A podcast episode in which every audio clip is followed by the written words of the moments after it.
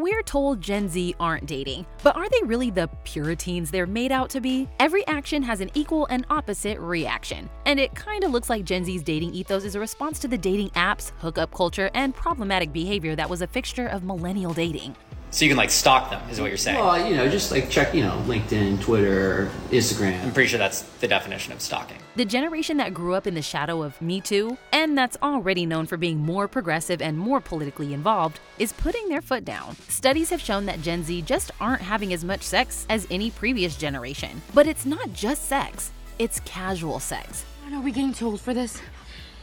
Sex? No, casual sex. The generation born after 1996 is a lot more pragmatic and seeks deeper connections over a series of one night stands. Gen Z also happens to be drinking less. They spend more time online and, thanks to a global pandemic, are reaching life milestones like moving out of their parents' house later than previous generations, all of which has led to a decline in casual sex. What's up, buddy?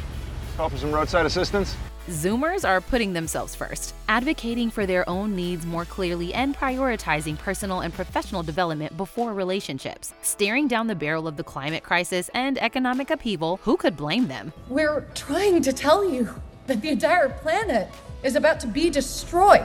Gen Z's dating priorities may be different, but that difference may actually be for the better. Here's our take on Gen Z dating and how it reveals that maybe previous dating habits weren't always the healthiest. Jesus Christ, he's no oil painting, is he? Yeah, for 800 quid, who cares?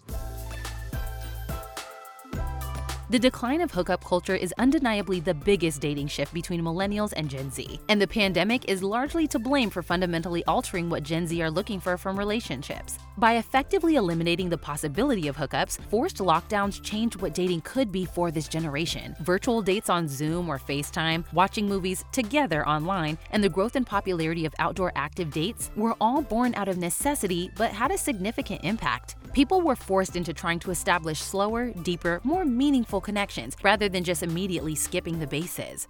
I told him I've done it before, but I haven't, and I'm freaking out. And COVID didn't just change the dating landscape for Gen Z, it changed the entire trajectory of their professional lives. 39% lost jobs, were furloughed, or were temporarily laid off by their employer. Those that were just entering the workforce found themselves in an unsteady job market. And with the prevalence of remote work, more Gen Zers elected to continue living with their parents to save money. So, whether it was the lack of a paycheck or the lack of personal space, sex and dating became increasingly difficult. I'm, I'm living with my parents. I know, I'm living with my parents. Post pandemic, love is still a bit under lockdown. Even though Gen Z has the option to meet in person, they're continuing to embrace low stakes dates like video chats that allow them to screen potential partners to see if they're compatible. I really like you. Hmm, I like you too, Cassie. I like you more. Ew.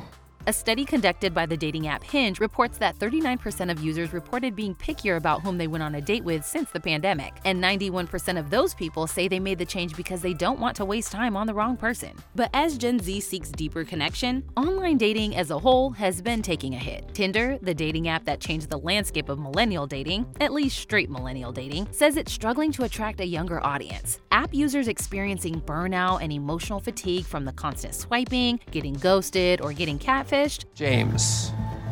Is that Is he a real? No. Okay. Is it you? Yeah.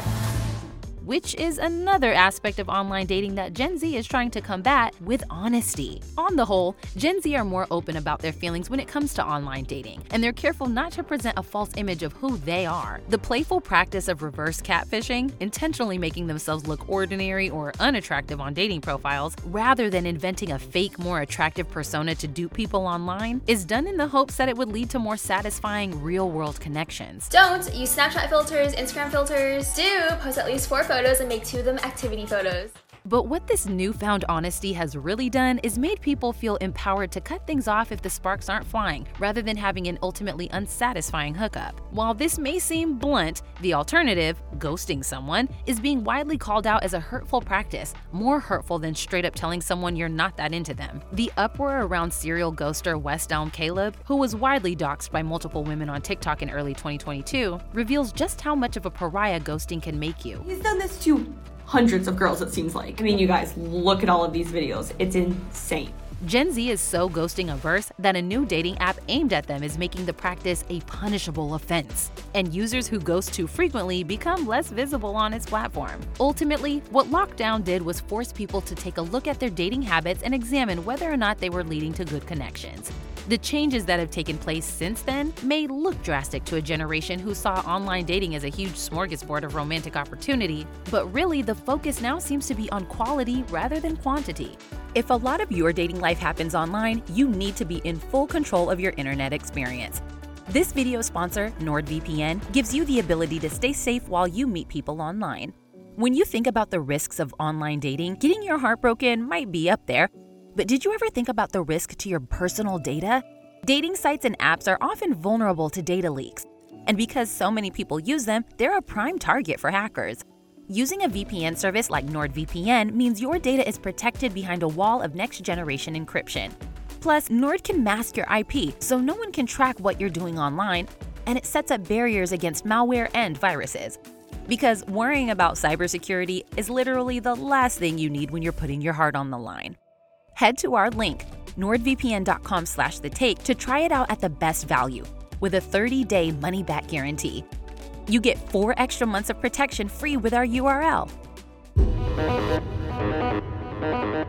It's hard to overestimate the importance Me Too has had in shaping the dating politics of Gen Z. High profile sex assault cases dominated the news cycle during their early dating years. Prior to this cultural reckoning, our conversations about safety and consent didn't feel as urgent, serious, or prioritized. The hashtag MeToo spread across the globe. Now, these conversations, particularly around consent, are in full force, even impacting sex education lessons in schools. But the increase in the coverage of these cases has also created a fear response around online dating. Vogue's Eleanor Halls interviewed a cross section of Gen Z daters, most of whom cited personal safety as a main reason why they were abandoning online dating. Gen Z has reported significantly higher stress levels than other generations, and 67% of Gen Z women reported widespread sexual harassment and assault reports in the news as a significant source of worry. Cases like the Tinder swindler and Stephen Port, also known as the Grindr killer, have taken the excitement out of these dating apps, replacing them with distrust of the kind of people who may be lurking there. Designate a safety buddy. Whether that's your best friend, your roommate, your sister, whoever, just make sure that there's one person that cares about you that knows that you're going off to meet a stranger. Again, there is a generational divide here, and those who were dating before Me Too are now seeing Gen Z criticize practices that once felt almost mundane and everyday.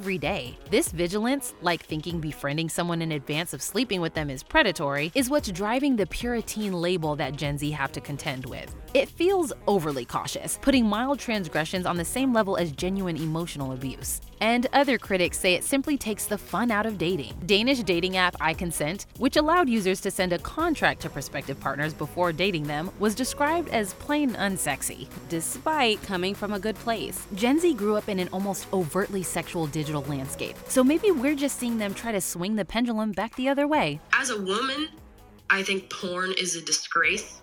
I think it really destroyed my brain.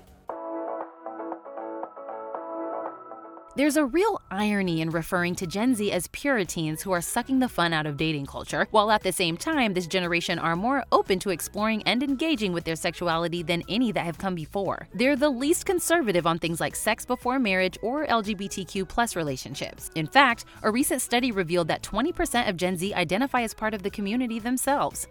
I've had to work really hard to love myself, and I won't go back to hiding. They're far from adopting an old fashioned mindset when it comes to relationships. If anything, they're more curious and open to exploring what a good relationship looks like for them. The knock on effect of this is that now, practices that have been more common in queer culture are becoming adopted more broadly. For instance, polyamory and so called ethical non monogamy are both on the rise. And much like queer identity, there's no one size fits all version of this kind of relationship. Willow Smith has shown a light on her own solo polyamory, talking about how it's in service of self love and self actualization. With polyamory, I feel like the main foundation is the freedom to be able to create a relationship style that works for you. At the same time, there has been a steady mainstreaming of labels like pansexual, demisexual, and asexual. While these identities aren't new, because mainstream culture is talking about them more, they're being adopted more widely as people explore the kinds of relationships that work for them. Being pansexual means my sexual preference isn't limited by gender identity.